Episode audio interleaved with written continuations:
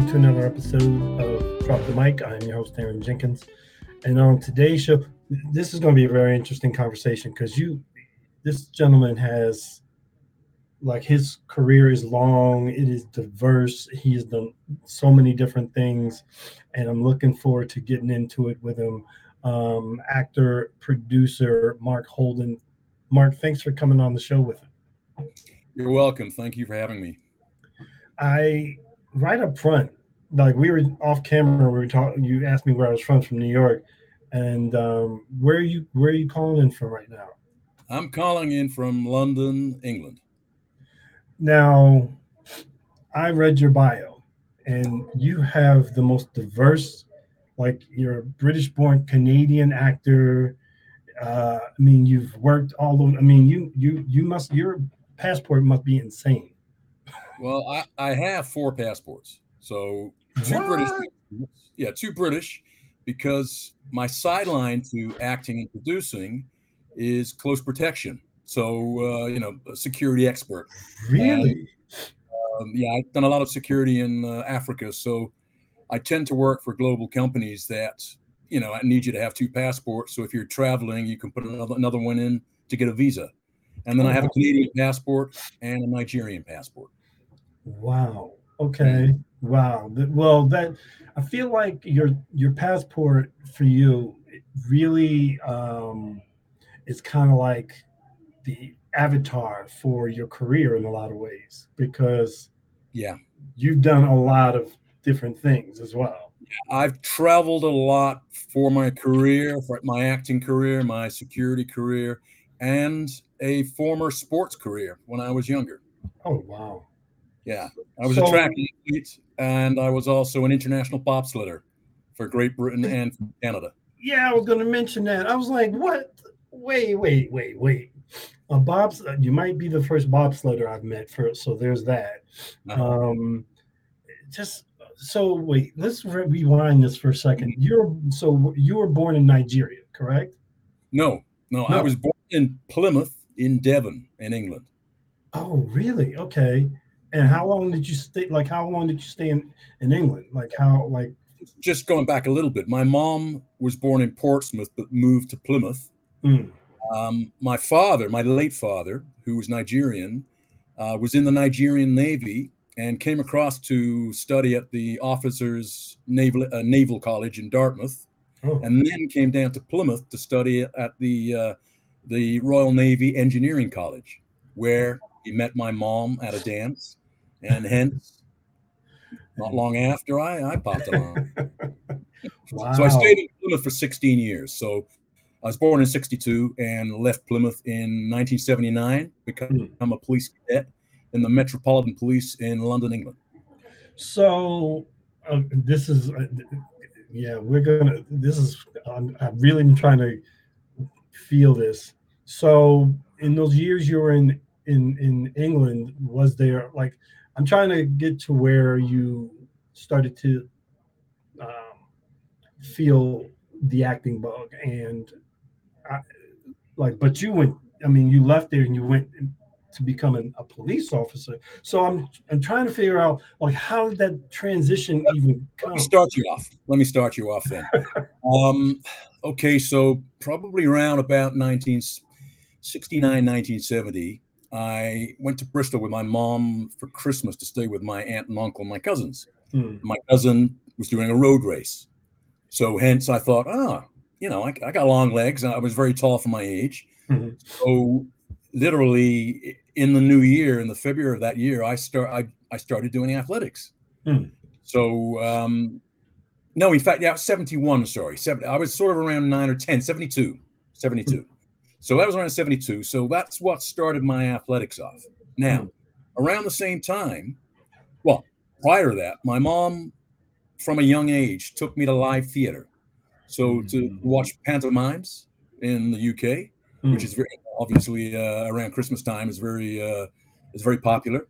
Yeah. Uh, also during the year, we went to see a lot of musicals. You know, the South Pacific, Oklahoma, uh, by some uh, amateur, you know, community theater companies. Hmm. And she also used to take me to uh, see a lot of Disney Disney movies at the theater.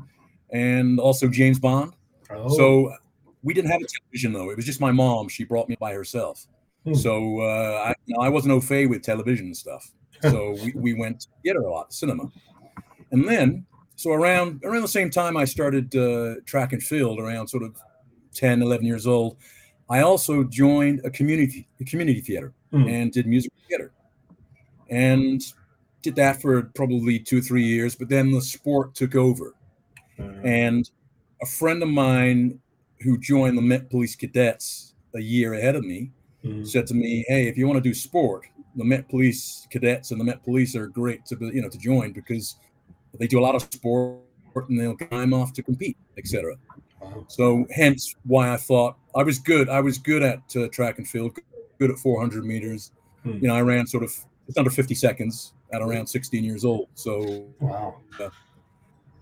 That's pretty good. that's when I decided to, you know, to join the police because at the time um, I saw more of a career doing sport in the police than I did, I guess, uh, becoming an actor because I'd never met any professional actors in Plymouth. right. So, uh, you know, That- so then hence I, I got to London in 1979. Wow. Uh, it- it's interesting how um, there are like three different careers here kind of going on at the same time.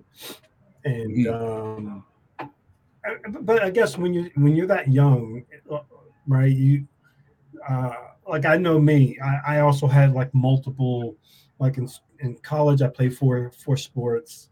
Um, I was I was doing everything. I was I was maybe doing too much to a certain degree. Mhm. Um, but I feel like there's a reason why people like like if you have those multiple talents, I think there's um a certain point like a, a, a, a you're trying to find an identity that that can that you can because when you're that when you have that many talents, it's hard to give up one. It just it's hard to give up. You know one because you there's all you you feel like you can be the best at all of these things at the same time Yeah. um especially when I, I you're put the acting on the back burner, you know. So I and I sort, sort of, I guess, subconsciously did that because Mm. sport was important to me at the time. You know, well it's funny London- because when I got to London, I started going watching uh, all the professional West End shows on the West End. uh, So you know that seed was still there, and when I um, so I was a cadet for a year and a half, Mhm. and then in 1981 I went to police college, and graduated. Uh, you know, five, four or five months later, and then lived in central London, and I was still doing my sport. The Met Police gave me every Wednesday off to train with the track team, but I also started going down to Covent Garden to take dance lessons Oh, and I also joined an amateur theater companies company in London. So oh I think we lost them. Oh there we go. Yeah, so uh, so a lot of things were a lot of balls in the air, you know. you must have been very uh, unique in the police force though right? I mean like Well- there, there weren't a lot of others kind of you know. Yeah, I was. I think I've been quite unique, probably from from my time in Plymouth, because I in my year group in Plymouth, right which is the largest city in the southwest of of England, Hmm. I was the only black mixed race kid in in in my year, and probably in several years above or below. I met my first black person when I was 14, when I Right. traveled to Bristol, compete in a in a meet, and I competed against another guy, black guy who's from Bristol. First black guy I'd ever met, really, because you know I didn't remember my father. My father left when you know went back to Nigeria to fight in the Biafran War when I was probably two years old. oh wow Yeah. So I always knew I was different, and um, you know, um, I was I was you know academically pretty good. I was on top of the class, but I was you know I was in the top stream, right and I was good sport, and um, you know I got to become head boy Hmm. at my school, Hmm. which was which which was an accomplishment, you know. Mm. And then when I joined the the Met Police, I was one of probably about 100 black officers out of 28,000. Wow. Yeah. So, so, uh, so I'm curious then, like, so you, you're you you you're you this unique individual, um, and person of color. In eh, eh, eh, there's a lot of different things that kind of separate you out. Who who who are some of the people that you were kind of looking towards as role models or people you could kind of lean lean towards as an example to try to you know shape who you were well my mother played a, a, very large part in my life obviously because for the first 10 and a half 11 years of my life it was just us two right. uh, until she you know she married my late stepfather and i, I have a sister through uh, through him who's right. um, 11 years my junior but you know so my mom was was very instrumental hmm. especially in uh, um, you know taking me to live theater and movies when i was younger um, when I was at school in Plymouth, um, there was my religious education teacher who um, I guess, you know, he knew my background and knew I didn't have a father. So he took an interest in in showing me the road, you know, in becoming a good person, a, reliable, trustworthy person. And he was the one, one of the guys, one of the people that um, helped me become head boy, you know. Mm. Um, and I guess around that time, I'd I watched a lot of uh, track and field meets, mm. you know, on TV. I remember Edwin Moses, oh, you know, Albert Juantorena, you know, all these, you know, black athletes and white athletes really striving to be their best and breaking world records. And, uh, you know, I mean, I mean, Ed Moses unbeaten in 10 years. And just digressing a bit, I actually got to meet him mm. when I was bobsledder because he bobsledded for the the U.S. oh. team for a year. Yeah, yeah. So yeah. that I got to meet, you know, he sort of a mentor in a way, you know. Right, right. right. Um, and then my, you know, my father, he he, uh, he wasn't really in my my life around that time. So uh, when I did eventually get to meet him, you know, when I was God in my 30s, he then became a an important part of my life. Mm you know, um, retired vice president. You know, he showed me uh, he sh- he showed me responsibility of a man. Do you know what I mean? Yeah, Which yeah. you know, um, I gradually learned and learned more and more from him. But you know, going back again, growing up, um, yeah, I, I, there weren't there weren't really any any black males, you know, that I could talk to.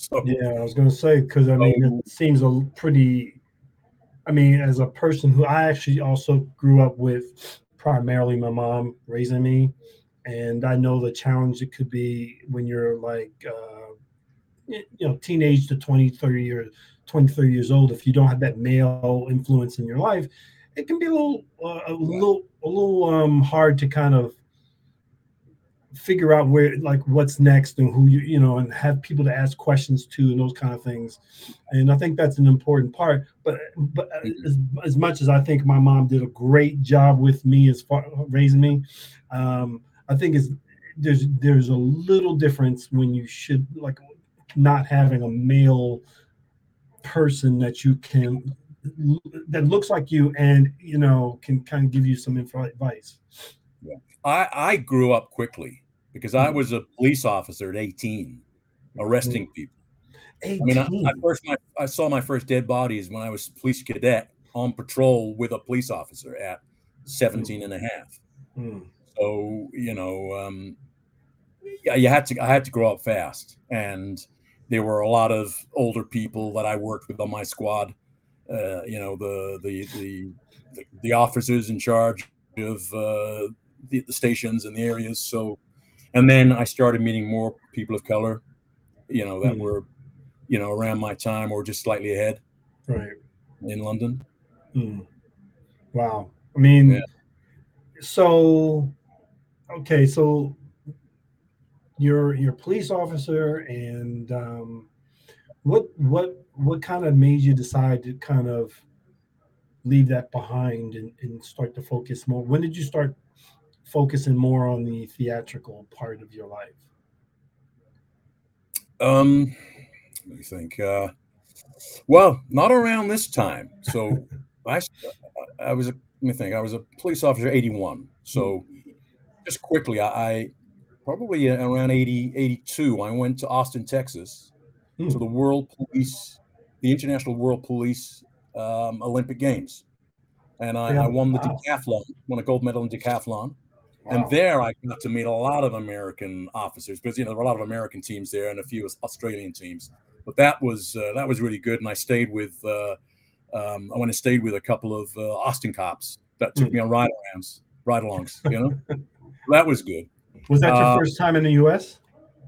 Yes, it was, and that was Oh. '82, and we flew Pan Am. Pan Pan Am. Wow. Yeah, I remember Pan Am. yeah. But I loved it when I you know when I landed in the U.S. I I definitely loved it. You know, and I had I had a few aspirations about possibly joining the LAPD because at that time they were um, around those years they were they had special um, um, law you know was it state laws or, Yeah. or city laws that they were able to bring um, people of color into the force to bolster the force up but um, I didn't end up doing that obviously so um, around 1984 I um, a buddy of mine said, "Have you read this?" And it was a, a, new, a newspaper called the Daily Mail, and in it it said, "Do you want to become uh, one of the daring dozen to go to Saint Moritz, uh, the Cresta Run in Saint Moritz?" Now, the Cresta Run is a, is um, it's a toboggan run. You know, it's where you're laying on your front. Okay, all the British and Swiss aristocracy go there. It's a members Oh. club. It's very it's very you know posh. Anyway, so I, I got I was selected out of about three thousand people, and twelve of us went all all expenses paid, and competed um, in a race. You know, we were there for two weeks, so we trained for two weeks. Had a race, you know, on the on the last day. I came fourth in the race. But whilst I was there, um, I thought I'd go along and watch some bobsledding because they got a you know St. Moritz. They have a Mm. famous bobsled track there with a, a very well known corner called a horseshoe and it's literally a horseshoe shape where you get about three G's going around. Wow. Anyway, I watched these guys pushing off and sprinting, and I thought, you know, I, am fast, I'm strong, I could do that. So I went back to the UK and contacted the British bobsled team or association, went down and started training with them, and made it to the national team that that season, that coming season. Wow. So um, I I was in GB three, and we came 16th out of 42 sleds in the two man in uh, Königssee in Germany Right. near Berchtesgaden, near Hitler's Eagles Nest. Mm. But then, um, so that first season was great, and then the second season, I went I went across to Calgary for pre-Olympic training, Hmm. and um, didn't make the British team for the '88 Olympics, but ended up um, uh, meeting a gal there and emigrating and getting married Oh. in Canada. So that's what took me to to Calgary Wow. yeah, that's I, I moved over to Calgary, and then up to Edmonton. Very, you know, within six months, and became a police officer in the Edmonton City uh, Police Service. Huh. Um, and I, I was a police officer there for nine years. But after about four years, um, I competed. Yeah, I competed in bobsled for Canada as well. So I, I went back into doing bobsled whilst Hmm. I was a cop. You know, Right. sort of a junior cop. So I got got on the Canadian team for sort of half a season and stuff but then it didn't really it didn't really sort itself out well and I, I i stopped bobsledding in in 1990 but in 91 um i thought to myself well you know i'm a cop uh but i'm not doing any high level sport now but what's my other love? And it was acting. So I went back and started doing uh, some um, classes, scene study. Um, I joined another amateur theater company just to sort of get my acting chops back in, but Right, did a lot of seminars, courses, you know, over my time off, my vacation time, etc. And then after about half a year, a year of that, I started doing semi-professional stuff Mm. where you know I get paid a little bit, and then um, um, there's a there's a theater called the Citadel Theater in Edmonton, uh, which is one of the busiest. You know, a- apart from Toronto, where there's obviously a lot of theaters, Edmonton is is one of the uh, the busy theater cities in Canada. Mm. Uh, there was a, a director, the artistic director there called uh, the late Robin Phillips, who was a Brit who moved to Stratford, Ontario, to do the Shakespeare there as a director Mhm. and then he coming to Edmonton as the direct, director general, and he took me under his wing, and um, I got cast in several shows there. Got my my Canadian equity card, and then around 1996, got got a role of the the um, Prince of Morocco in The Merchant of Venice at the Bard on the Beach Shakespeare Festival in Vancouver in Vanier Park. Wow. So then I thought to myself, well, you know, this is a four, five, five month festival, Mm-hmm. and uh, Vancouver is Hollywood North. So I thought, you know, I'd go there, do that, and then get into film and TV. So I I quit the police there. I sort of, you know, took retirement from the police, went uh, went to Vancouver, and hence where the real the real film and TV started. Although theater started in Edmonton, film and TV started in Vancouver. X Files. Yeah, you've been in so many. I so um so one of the things I, I have like this little thing that I do every night. Um, I there one of two shows that I will watch before I go to bed all the time. First Mhm. one is Seinfeld, but the second one is Stargate SG One. And your show, your episode was on without me even thinking about it. I was just sitting there. I was like watching this, and then the next day, I went through your bio and I was like, wait a minute, that's him? Oh, I'm like, ugh. Coincidence, huh? you've been in, you've been in so many pro uh, shows that I've seen. I've seen you so many times on the screen.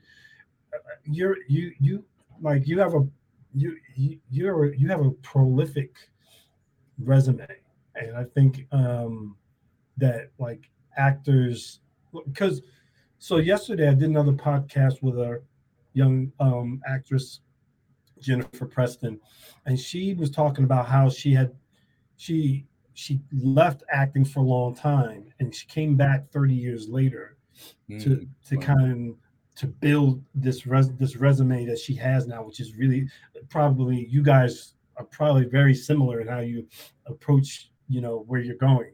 And you know i i, I marvel at the fact that you got like that you you know kind of had this other career first and then went into acting but you went like you went in you didn't like wishy-wash in around it you you dove in and really just crushed it and my question i guess is is are there any things that you learned as a police officer that you kind of took into your acting career You know what? I think it started with my sport. oh I think it started with athletics, with track and field, because with track and field, if you don't do the training, if you Yeah. don't put the hours in, you're not going to get anything out of the other end. right And I've I've lived my life like that. Mm, You know, you can't be lazy. You can't sit back on your laurels. You gotta you, you gotta just forge ahead. Take Yeah. advice, you know, where where you can. Steal from the steal from the best actors. You know, watch what they're doing. Steal from them. yes So I would say that my sport has done a lot for me. Mm, Police wise, I've played a lot of cops on TV. yes you have So yeah, that's that's helped me a lot. I mean, I've been on TV a lot, uh, and you know, the director will say to me, "Can you do this?" And, I, and I'll say to him, "Well, you know, respectfully, I, I, I'm a former ex-cop. I'm a former Mm. cop. Uh, a cop wouldn't. I, I know there's Hollywood license, yeah, right but a cop wouldn't do that." right and then I'd explain why. And in a lot of cases, you know, we find it, we find a sort of uh, an alternative that works. You know, Yeah, I think there's that that always um like I feel like um with your background, all the things that you've done, um, you're uniquely um able to like if you're on set, um you can really inform what the character should be kind of doing or, or in this moment in that moment. Like you can know that like now that I know that you were a cop, just looking back at some of the stuff that I've seen you done do, especially like it's like if you're handling a gun or if you're doing certain moments, it it looks authentic and there's a, Mhm. there's a there's a like um, a, a a a weight to what you're trying to do to it. yeah, yeah, no, for Oh. sure, for sure. And you know, as a cop, uh, imagine all the different people I've met and dealt with. Mm. you know, arrested, um, and, and people just uh, the claimants, you know, that, that, that are making the the you know the um, complaint. You know, all these different people in, in my life. You know, you, you learn. You, I remember back and take you know take bits of information from uh, from them all. You know, and some Mm. of these people are way out there, way out Yeah. there. You know, and uh, way out there, so far out there that. Uh, some people would say no that didn't happen but yeah. And there are people like that. But i think in modern day now we're beginning to see all these weird and wonderful people the Mm. extremes, the extremes of life. It, def- it definitely um, adds to like because I feel like especially TV now has changed so much. The, the the stories have become so different, like unique and exciting, and the storylines uh, and the characters that they're creating are uh, very imaginative and and so uh, with when I think when life be, it's you know there's always this thing um, uh, art mimics life. I think it's also the opposite as well. You know, I think life sometimes mimics art, and I think when we have so many unique individuals, um, it allows us as creators to kind of draw from those. Like I, I- think back to the um, Dark Knight and Heath Ledger and his portrayal of, of the Joker Yeah. Which had never been done before but he you know his ability to kind of study different individuals and characters and kind of bring them together in one character caricature i thought was a brilliant it was brilliant you know Yeah. so it was amazing it was amazing yeah for sure yeah. what do you um so you mentioned something about you know some of the like advice um has anyone ever given you like what kind of advice that, that you have received professionally um, that you've kind of or even personally that you've kind of carried through to some of the things you've done on screen Um, well, advice that hasn't actually been given to me, but you know, on sets when I was on sets like Captain Phillips with Tom Mhm. Hanks, you know, I'd I'd watch his process of how he does things whilst in the same room as him. You know, um, the Infiltrator with Bryan Cranston and Johnny Leguizamo yeah you know, I watched how they did their things. And, um, you know, by watching people like that, um, I think it helps. It helps you to understand uh, the nuances, Mm. you know. And I mean, even more recently, uh, three months ago, I was I worked with Samuel L. Jackson on the oh upcoming really feature film Damaged. Uh, I played his uh, his captain, his homicide captain in the Chicago PD, and you know we had a sort of int- intimate scene in a you know in a in a vehicle, and uh, it's it was amazing working with him. He, he's one of my sort of heroes. i was going to Um, ask you about that like who who are some of the actors that you kind of look at towards as you know examples of things you Well, like well, I tell you, I, I tell you, um, a really good guy who has a very very good book, a very good video called "Acting in Film," and that's Michael Caine. oh i love and- michael caine oh my god he's amazing Yeah. So he's got this series called Acting in Film, and um, Hmm. it, it's amazing. I always think back to some of the stuff that he, he shared with the actors. He actually worked with a bunch of actors, Oh. and he was telling them about you know things like um, you know be careful if you're going to smoke a cigarette in a scene, because you know oh did you know for, especially for the long shot because when you get to the close up, did I did I take a puff bef- before I said hey you or was it uh, hey puff you? to you know be Ah. careful of of doing of doing stuff like that or, or i guess even sipping or drinking um walking and talking and having to stop at a certain point and not getting too close to the camera or or not in far enough because you'll be out of focus you know you know placing something there you know it, just lots of little little things you know uh, things about being drunk you know when you're when you're pretending to be drunk you know you know there's, there's this type of stuff which doesn't really read well you know. Right. So he went in, he went into to explaining how you do it, which which you know makes it look real. you Right. know? I feel like that that's like one of the harder things to do is like Yeah. Oh, yeah. yeah. The camera never lies. The Yeah. camera never. Lies. Stage is different because things are done a lot lot bigger. right, But right, the right. camera, you know, um, it, it's in here. You know, the camera goes right into your soul. right. And you know, Michael Caine says that stillness. You know, when, when you're when you're doing something like, uh, you know, are you talking to me? You're not talking to me. Who are you talking to? I can't see anybody behind me. Are you talking to me? That stillness. Do you know what I mean? Denzel has a great way of doing that. He really will, like, you can feel the uh, angst coming off the screen when he's just like just like he's still. He's not doing anything. He's just still, No. and it's just like wow. Yeah. People feel like they have to do something. Yes. Don't. You don't. You know? Yeah. As long as your eyes aren't dead, obviously, you know. Yeah. But I mean, there's a famous story in Hollywood um, um, with an actress. I can't remember who it was, but Mhm. doing a scene, and the director said, "I'm not. I'm not getting. I'm not. I'm not getting. You know what I need from you. Um, think of something, okay? You know, let's just try and get this shot." Mhm. And so they did another take, and boom, it was perfect. Hmm. And he came back to her and said, uh, that, "That was great." He said, "What What did you think about this time? Tomorrow's shopping list."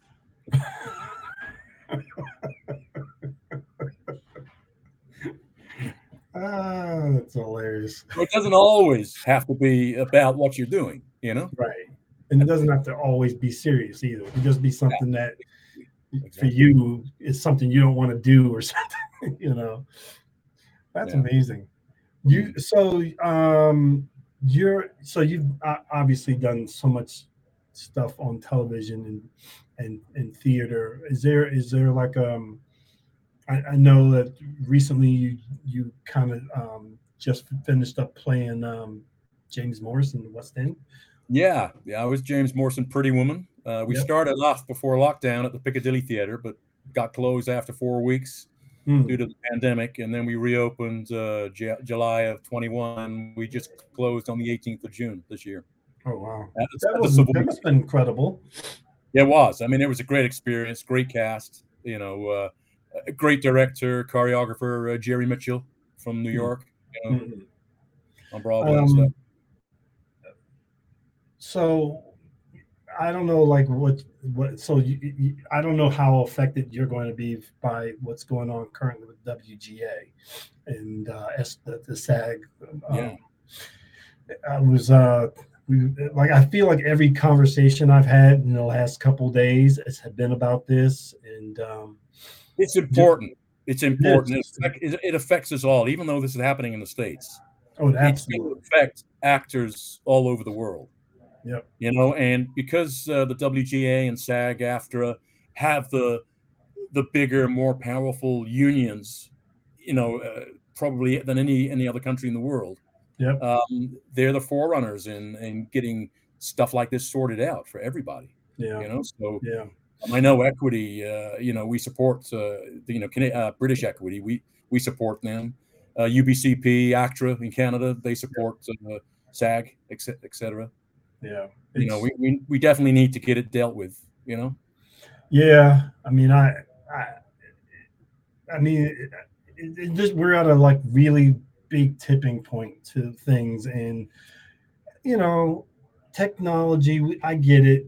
Technology makes things easier for a lot of things and stuff, but I'm sorry, but when it comes to the the, the you know the creativity and the the art of acting and the art of film and, and theater i'm sorry you can't replace anybody with like techno- technology cannot replace the, No. the the actor there's just you know i'm just no i'm not and i love don't get me wrong i love technology but i will if someone tells me that they're going to do that i'm not going to the theater i'm not i'm just not i, I would rather not like do that I understand. Yeah, likewise. Likewise. Um, so what's next for you? Like, what are you up to? What are you working on currently? Oh, actually, before you ask me that, uh, you're you uh, are you you've done producing in the past, right? Yeah, yeah. I'm an award-winning uh, short film uh, producer. Um, I uh, I wrote a, a, short film years ago Mm. called uh, The Double Deal, and it was about gambling. A very long time ago, I had a, had a bit of a gambling problem, so uh, Hmm. I felt like um, you know I, I I shook it off though by myself, Mm. but I felt like I needed to to tell somebody, you know, you know, in, in, in the vein of a, a short film.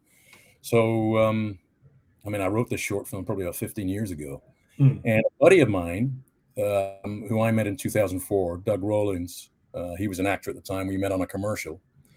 He left the acting profession and went into directing. Hmm. And um, he was saying to me, you know, we should uh, we should make a short film. And I, I said, well, take a read of this. And uh, he took a read and he said, yeah, I like it. I like it. And he he uh, sort of tidied the script up for me, you Mm. know. And um, after my father passed away, I a little bit of money left over from him, and um, I decided to produce it myself.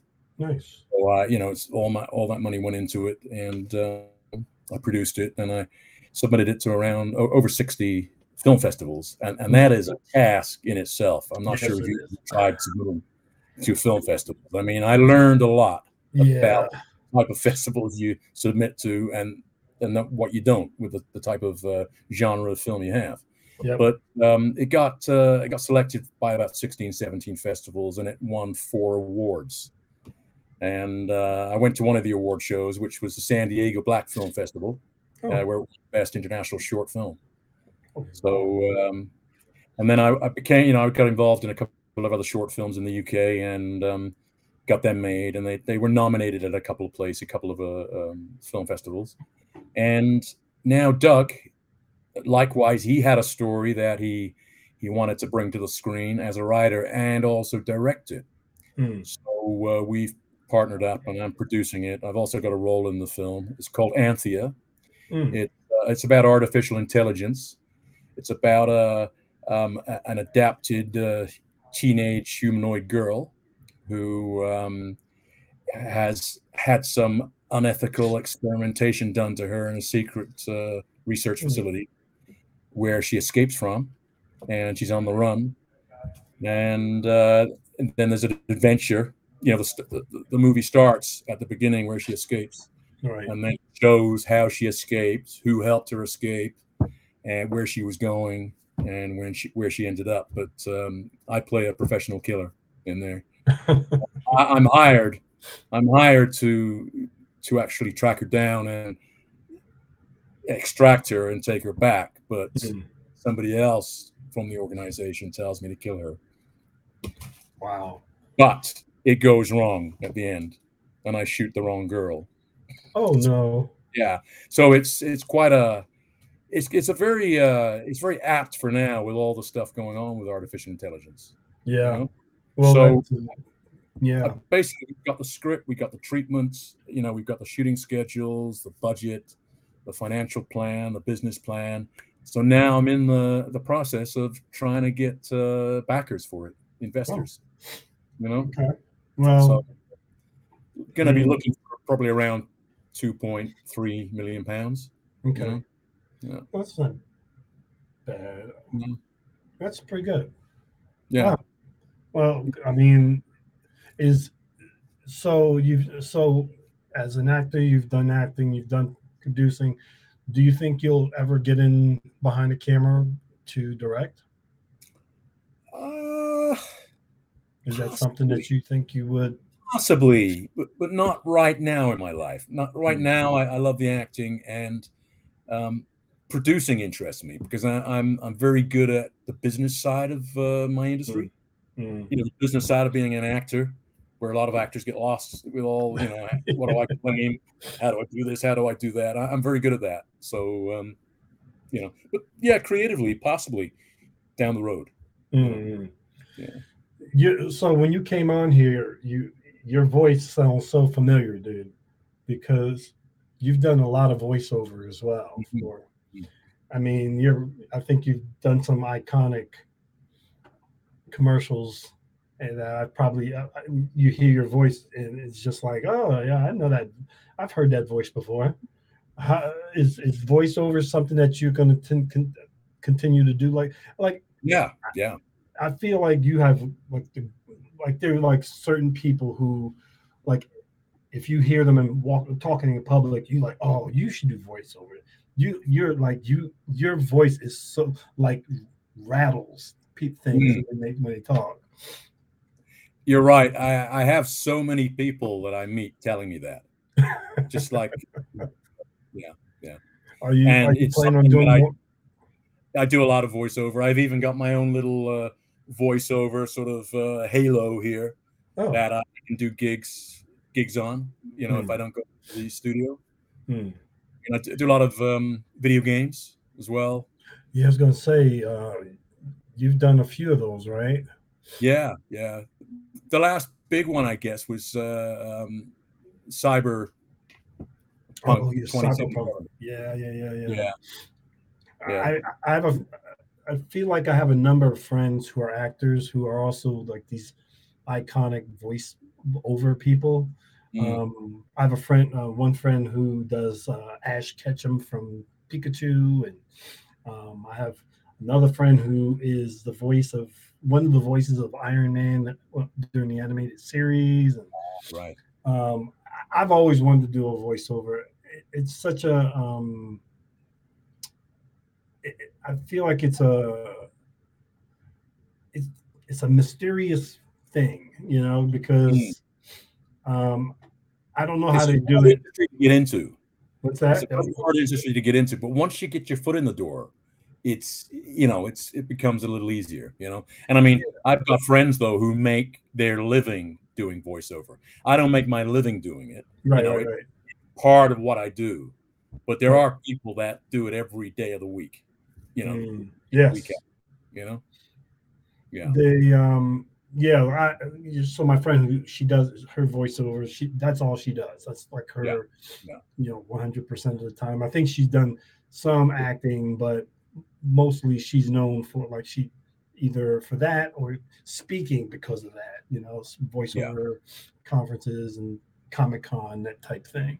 Um, what uh, is if you you know if you could give a piece of advice to a young filmmaker who's trying to kind of build a career um, or try to understand whether acting is something for them is there something that you could that you would recommend them do or is there a piece of advice you could give them that or something that just a piece of advice they could carry through like as momentum as a, of you know inspiration i guess Okay, so this is coming from an actor's point of view and not a producer. Yeah. Um, well, I mean, the thing you hear from a lot of actors that, that have been in the industry a long time, including myself, Hmm. that it's something you just have to do. You know, even though I, I was a police officer, I had to act. Even though, you know, sometimes I'm off on a security task, Hmm. I have to act. So I always come back and I'm I always audition to get the next role.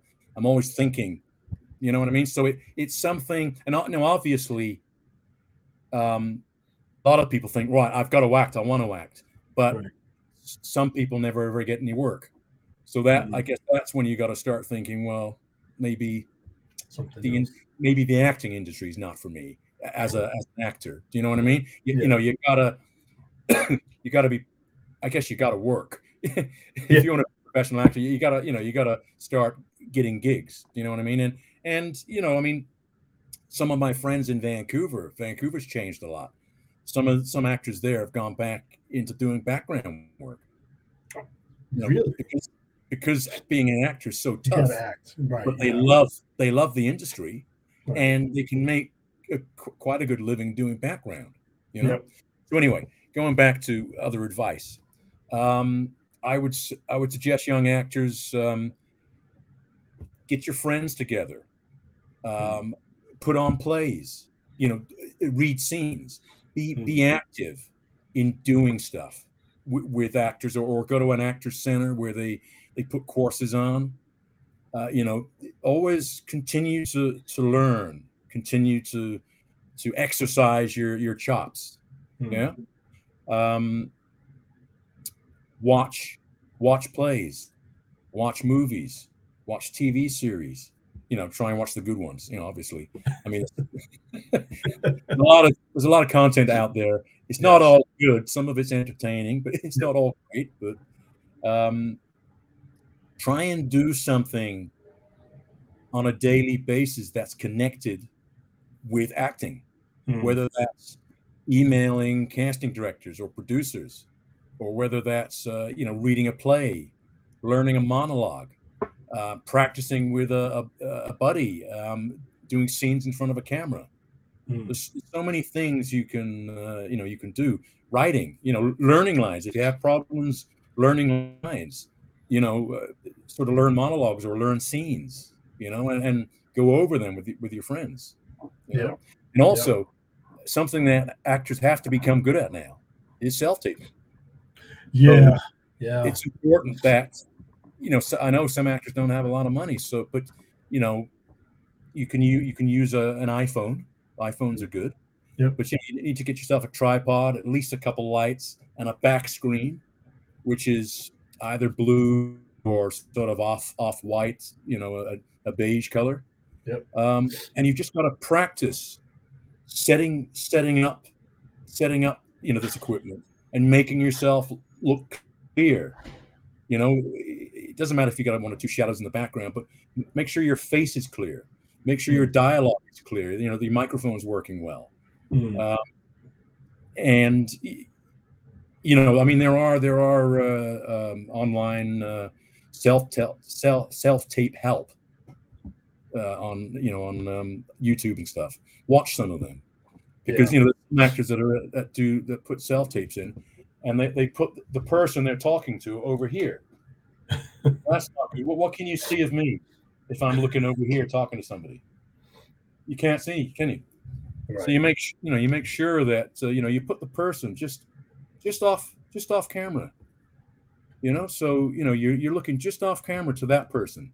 And there's there's more than one person in the scene. You know you, you cross over and you look, you look at that person.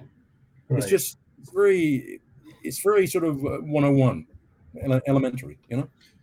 Yeah, but um, you know, that's like a young, like I, I get young filmmakers asking me different questions all the time, and I think sometimes some of the things that we take for granted as like Mm. these things we just do because you've been in the industry so long, these young filmmakers don't, they don't know. They think it's oh, it's an option. No, not really. Like some of the stuff is not necessarily an option. It, Mhm. or it's an option if you really aren't serious about your craft. Yeah, yeah, Uh, yeah. You know, so um Yeah. have but you know but also when you- when you're you know if, if you're learning a something a script uh, for a self tape or you know a scene or something sometimes it is good to go out on a limb and make a decision to, so that yours isn't exactly the same as a b c d e f g before you yeah, I was going to ask you about You know? that. Like, is there like, do do you, you know, how often do you take a creative risk when trying to, like, you know, audition for something to try to set yourself apart from the other people that might also be reading? I try and do it quite often, unless you get a specific instruction Okay. from you know from the casting director or the director, because you know I, I have had instructions where they basically just want you to be still, be serious, not have a personality. You know, I'm a member of the you know um, the U.S. government, you know, and uh, maybe or no the UN Council, and uh, you know I don't have a personality. I've just got to give my information over like this. I can't really move my eyebrow, you know. Right. So, you know, I, I don't know. I, I, hate I hate those type self tapes where they say, right, don't do anything. You know, just be. It just makes you feel, Right. Right. you know. I mean, yeah, there's people out there. If, if you watch, I mean, I like watching people on CNN. You know, I watch a lot of the interviews and stuff, and there are people out there that that don't move much. Their lips hardly move, and their their you know their face, they're they're sort of uh, it's like they got Botox all over their face, you know. but there are again, there's people like that out there, Yeah. and they're good at it because that's them. When you have a, a really face like mine, it's not it's not easy just to sort of not smile or I you know I have a lot of little, little wrinkles from being a sort of a smiley guy. Not not to have like that expression in your face you know it's like Yeah. especially if the like if the lines you are reading if you perceive it to have some kind of effect on something or someone Mm, you know what i mean it's hard for you not to emote that you know because that's as a human Yeah. being we're you know generally speaking most people have some kind of reaction so it's uh yeah, yeah. it can be hard Yeah, no, it can. Yeah, I mean, some of my police background uh, comes in handy for that I, because I, I've taken an interrogation course in the in the police, and obviously I've interviewed a lot of people. You know, so it's uh, it's interesting to know some of the things that you look out for. You know, with person people that are lying that. You know, and Hmm. Well, what I was going to ask you too, and it just occurred because this occurred to me when we were, I was looking up your bio, is that you have the acting and and um, you have the background from the, the the police and you have the athletic abilities. Uh, are you doing your own stunts as well? I mean, are you, uh, is this something that you do or? I have done some of my own stunts, yeah, but I I haven't my the characters I've played haven't done stunts like you know Tom Cruise does, taking Right. motorcycles off cliffs or or even high falls. You know, none of my characters have done any of that. But yeah, I've been squibbed up. I've been shot numerous times. Sure. I've had my throat sliced. You know, I've fallen over backwards. You know, I've been in fight scenes and stuff.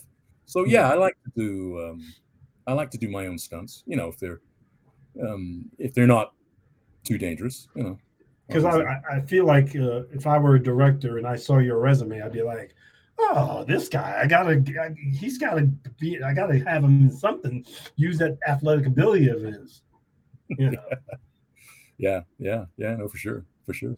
So Yeah. what's what's next for you? What are you what are you working on now uh, that that we can know about? Because I know sometimes actors are working on things and they gotta. Yeah. Well, apart from Anthia, which I'm sort of constantly working on, trying to raise the money. Right. Uh, acting wise, I'm um, I'm self taping for stuff. Hmm.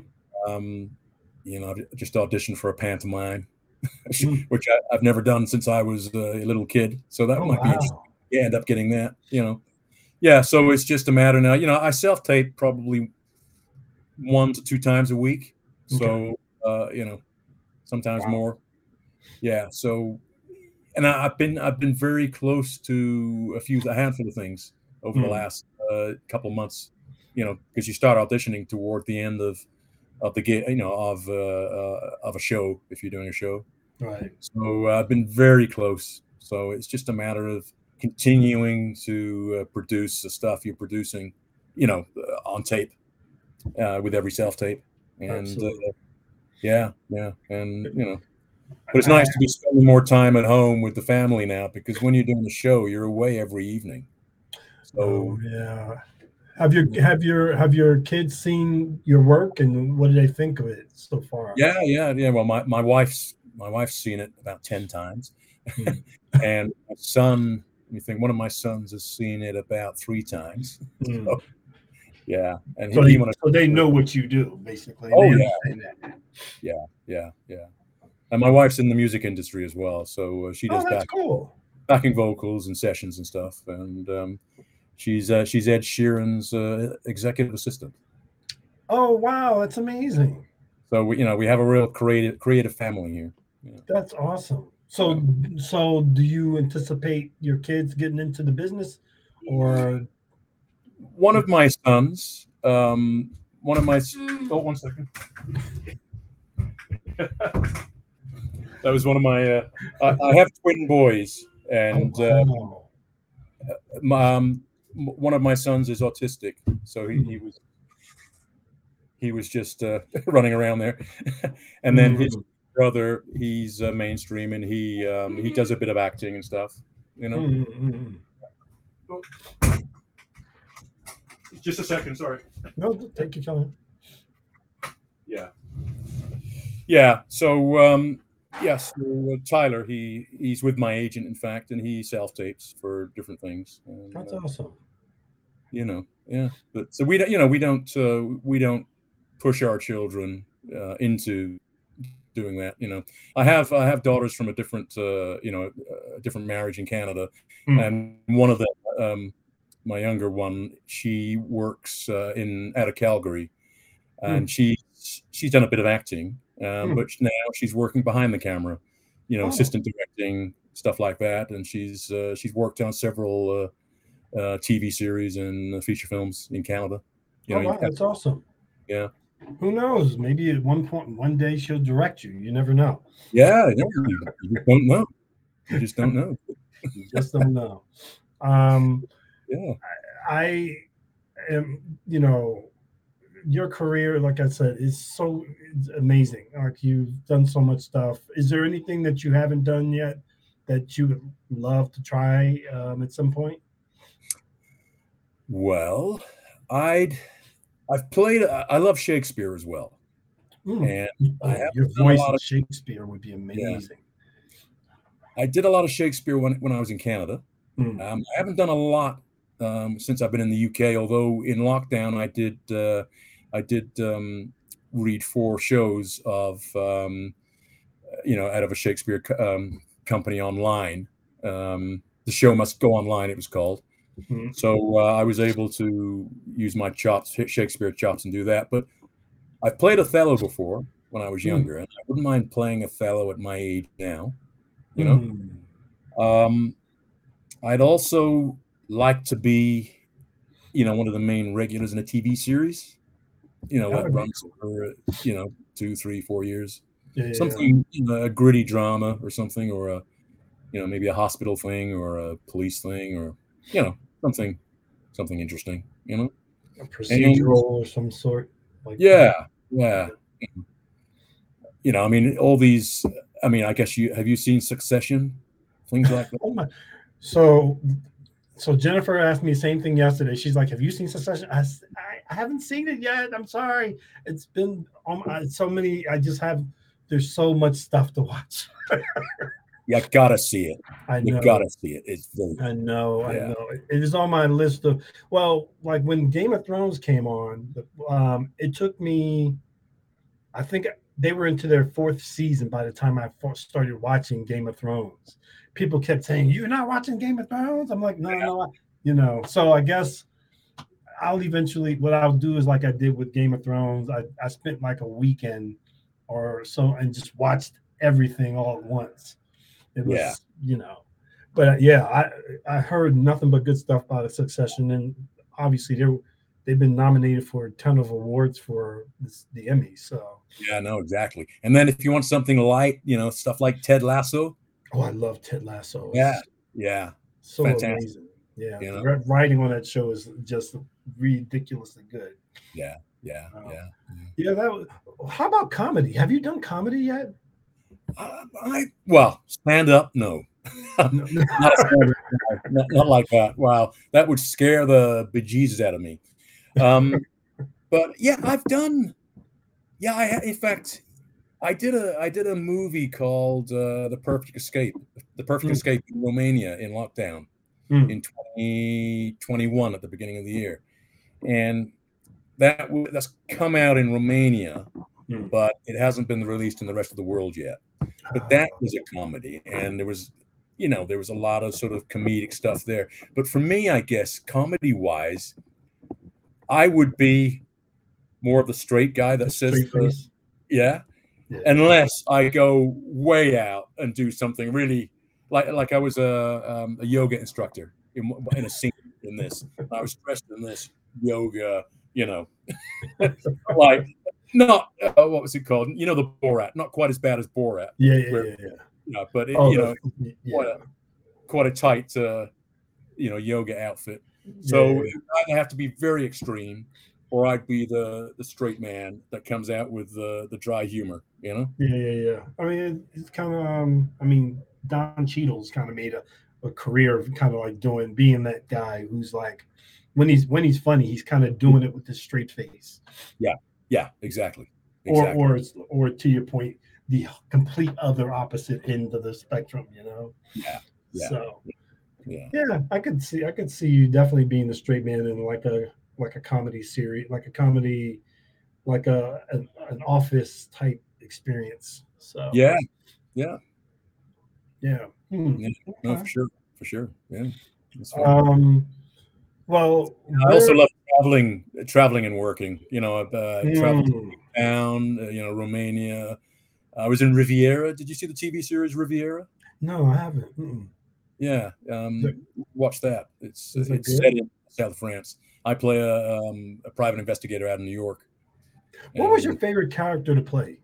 Like out of, I mean, you've done a lot, so I know it's probably a hard question to answer, but like, what was one that you thought was the most fun for you to to kind of? well, going back many years, uh, that Stargate one was interesting as a young actor. young, Uh, yeah, yeah. and more recently, more recently, this uh, the part I played of Joel in The Perfect Escape in Romania. Mm. That was that was quite good.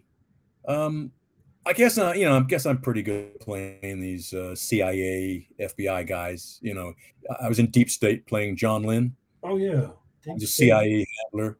You know, um, you know, they're they're pretty straightforward to play. You know, but uh, I um, I could. So I was doing some research on the uh, character that you played in Stargate, yeah, and apparently Cora. Cora, yes. Apparently, you like you your character's never been seen again on camera, but they've made references to it many times. Mm, mm. So I'm I'm like, well, what I feel like should happen is they should reboot the series and bring him back as like you like like where'd he go? And then you you kind of come back as, as you've been leading this underground rebellion like since that point in time. Yeah. It would be it would be great, like great. Yeah, it would. It would. It would. And your character is like I look online, your character was really popular amongst the Stargate fans. It's I know. weird. I know, I know. Yeah. Some like a lot of my old friends from Vancouver, you know, we've all been in Stargate and stuff mm-hmm. like that. Hmm. And um and Andromeda, you know, Andromeda was another great one. Yeah. yeah, and you know, some of the characters do come back and do multiple episode episodes, you know, and some some don't, you know, but uh, Yeah. it's just the way the cookie crumbles, isn't it? But uh, Yeah. But You know, Oh, the, and the other information, a piece of information for younger actors, is Hmm. that your journey is your journey. Hmm. Don't worry about what other people are doing. Yeah, because every every journey, everybody's journey is different. Yep. If you keep uh, comparing yourself to your friend's journey over there, or your friend's journey, or you're if you're if you're in a relationship with another actor or actress, and their journey is different, or they're doing they're doing really good, and you're getting really angst and stuff. You know, Yeah. your journey is your personal journey. Things happen at different uh, parts of that journey for for different people. Yep. You know, so yeah, it's important. That's important to keep in mind. Know, I think I think that's the like a very important thing to keep in mind because that's in life in general. I think sometimes. you know? Yes, yes, yes. Because it's it's very easy to like um kind of get down like you know the industry is so hard to kind of make go forward sometimes Mm, Mm. and you know sometimes like you have to just be a little patient because sometimes like it's not like a regular job where you do you do the work people give you awards and you move forward kind of a thing Yeah. usually a lot of times it's you do the work and then you do some more work and you do some more work and you just have to be satisfied that what you did in each of those things were good and just let it Yeah. let it just live off of that so That's it. That's it. And I tell you what, you know, doing all this this other security work I do as well, and I've done over for, for over, over the years, it's Hmm. kept me sane. It's kept me grounded. and It's kept me sane.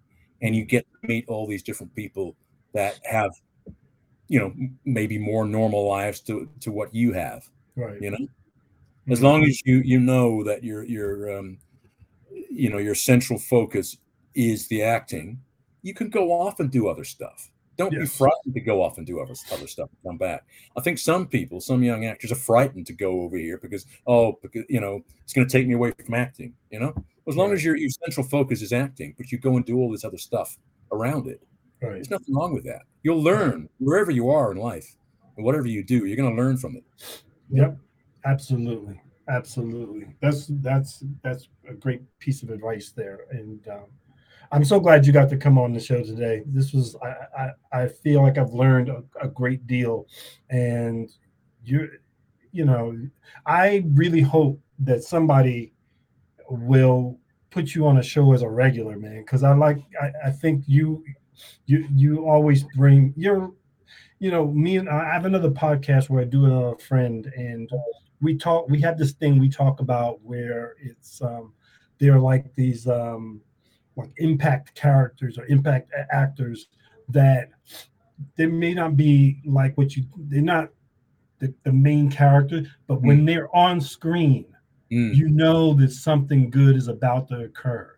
Yeah. and that to me is very vital. I think every piece of content whether it's a film or theater or whatever always needs that person to kind of carry it because otherwise like there's it- just makes people feel good about what they're about to see exactly. Yeah, I And agree. think you're right there with that Oh, Thank you. Thank you. Yeah. Yeah. It's been- a Pleasure. It's been a pleasure uh, talking to you. So Thank you so much. And if anybody wants to follow Mark on Instagram, you can check him out at Real Mark Holden.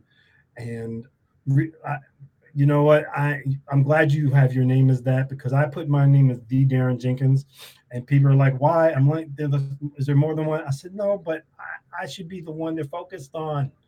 Yeah, yeah, exactly. So Yeah. for sure. And there are other Daron Jenkins out there. There are other Mark Holdens out there. You know.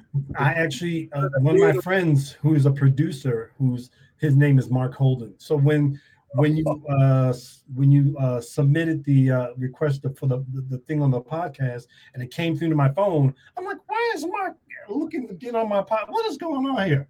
And then I had to go and look. I was like, oh, it's a different Mark Holden. Okay, Yeah. this is the real Mark Holden. Yeah.